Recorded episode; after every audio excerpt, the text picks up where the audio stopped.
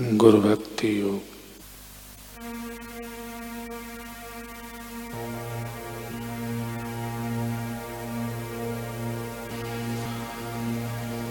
गुरु के चरण कमलों का आश्रय लेने से जो परम आनंद का अनुभव होता है, उसकी तुलना में तीनों लोगों का सुख भी नहीं आ सकता।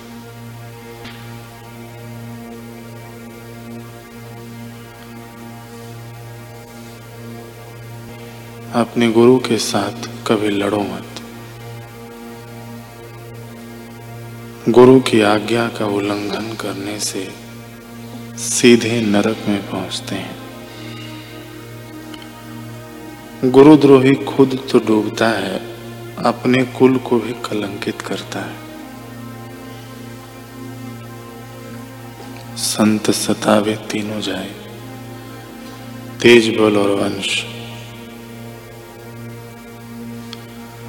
पातकी एवं स्वार्थी लोग सदगुरु के लिए चाहे कैसे भी अफवाहें फैलाएँ, फिर भी सुज्ञ समाज एवं शिष्यगण, सदगुरु के पावन सानिध्य और उनकी मधुर याद में अपना हृदय पावन करते हैं।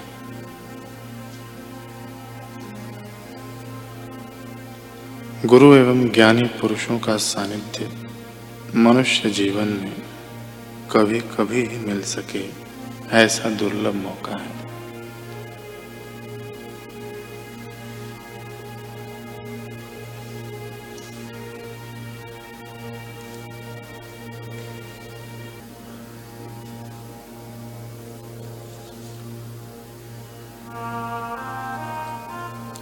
मद्रास प्रांत में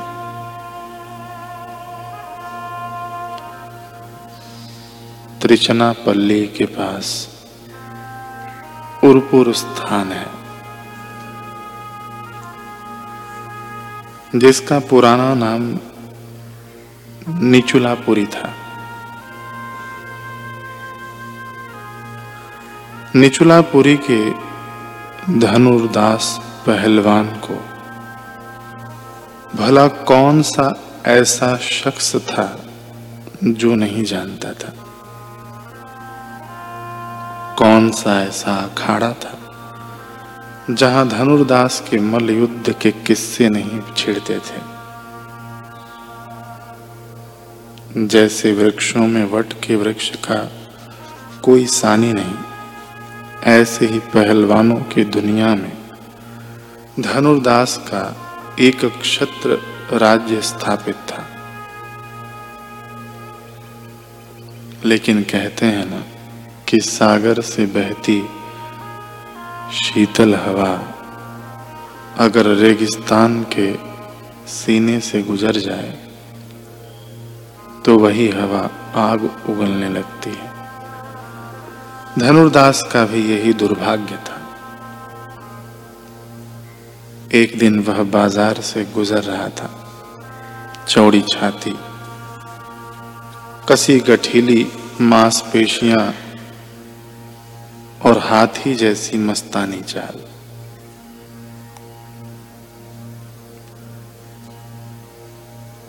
लेकिन यह मस्तानी चाल डगमगा कर रुक क्यों गई?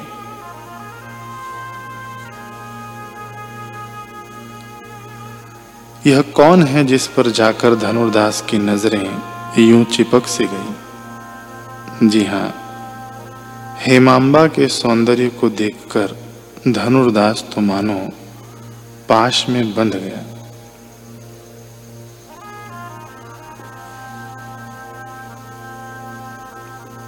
सामने मिठाई की दुकान पर खड़ी हेमांबा को पता भी नहीं कि सबको एक ही दांव में चित्त करने वाला धनुर्दास आज उसकी एक झलक में ही पलटनी खा चुका है।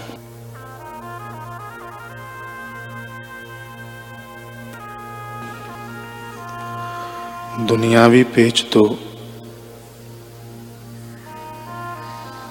धनुर्दास को इतने आते नहीं थे। इसलिए सीधे सीधे हेमांबा के पास जाकर बोला निस्संदेह, ऐसा रूप तो मैंने स्वप्न में भी नहीं सोचा था, जो आपने पाया है।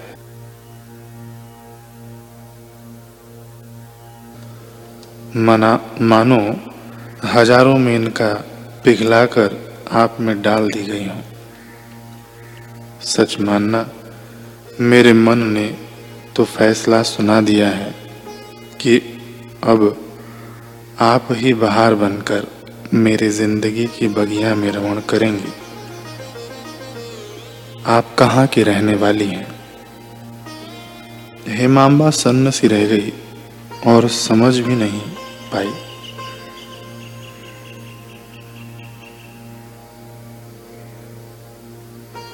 तनिक विचार के बाद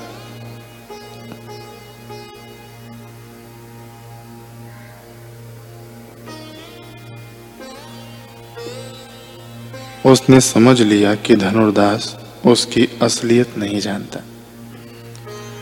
इतने में धनुर्दास का एक साथी उसको कोहनी मारता हुआ बोला, ओहो, पहलवान जी, कहाँ गड्ढे में पाँव रख रहे हो?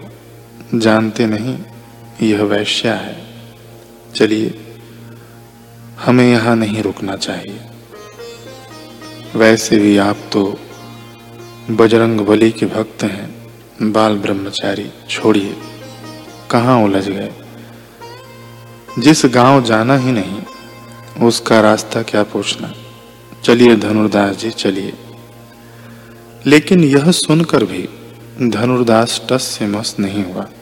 मानो पाँव पर कीले गड़ गई हूँ। बोला नहीं, अब कुछ नहीं सुनना मुझे। वैश्या है तो क्या हुआ? इंसान को बदलने में कोई बंदिशें तो नहीं है। मेरा संग करके यह भी घर गृहस्थी वाली बन जाएगी।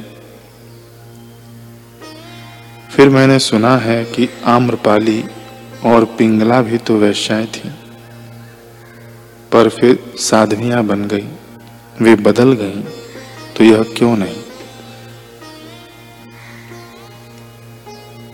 बेचारा धनुर्दास, तर्क तो दे रहा था, लेकिन इतना नहीं जानता था कि आम्रपाली या पिंगला वैश्या किसी उस जैसे मोही के पास जाकर उजली नहीं हुई थी, बल्कि महान चरित्र के धनी सदगुरुओं का आश्रय उन्हें प्राप्त हुआ था। खैर शराबी व्यक्ति शराब की बोतल पर लिखी चेतावनी। शराब पीना सेहत के लिए हानिकारक है, पढ़कर भी अनदेखी कर देता है और बोतल सीने से लगा लेता है। वैसे ही धनुर्दास भी कर रहा था। अपने साथी की उसने एक न सुनी और हेमांबा के आगे उसी क्षण जीवन संगिनी बनने का प्रस्ताव रख दिया। हेमांबा जो स्वयं भी उब चुकी थी अपने नारकीय जीवन से, अचानक धनुर्दास जैसे नामी पहलवान से विवाह प्रस्ताव पाकर राज़ी हो गई। जल्द ही दोनों की शादी भी हो गई, घर बस गया। लेकिन यह कैसी अजीब सनक थी धनुर्दास की। वह कभी हेमांबा के चेहरे से अपनी नज़रें ही न हटाता। जहाँ कहीं भी बैठता, सामने हेमांबा को बिठाकर बैठता।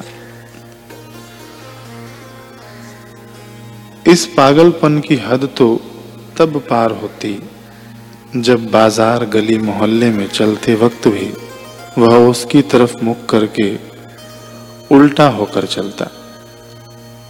दुनिया उपहास करती, फबती कसती, पर धनुर्दास को इससे कोई मतलब नहीं। वह तो चकोर की तरह हेमांबा को चाँद मानकर एक टक देखता रहता। इसी दौरान निचुलापुरी के पास ही श्रीरंगम में वासंती महोत्सव, चैत्रोत्सव चल रहा था। लाखों की गिनती में देश के कोने-कोने से भगवान श्री रंगनाथ को मानने वाले इस महोत्सव में पधारे थे। हेमांबा ने भी महोत्सव में शामिल होने की इच्छा ज़ाहिर की।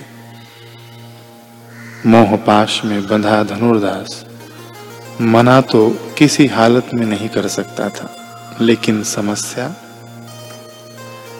इस भरे मेले में भी धनुर्दास ऐसे ही निर्लज होकर हेमांबा की तरफ़ मुख करके उल्टा चल रहा था।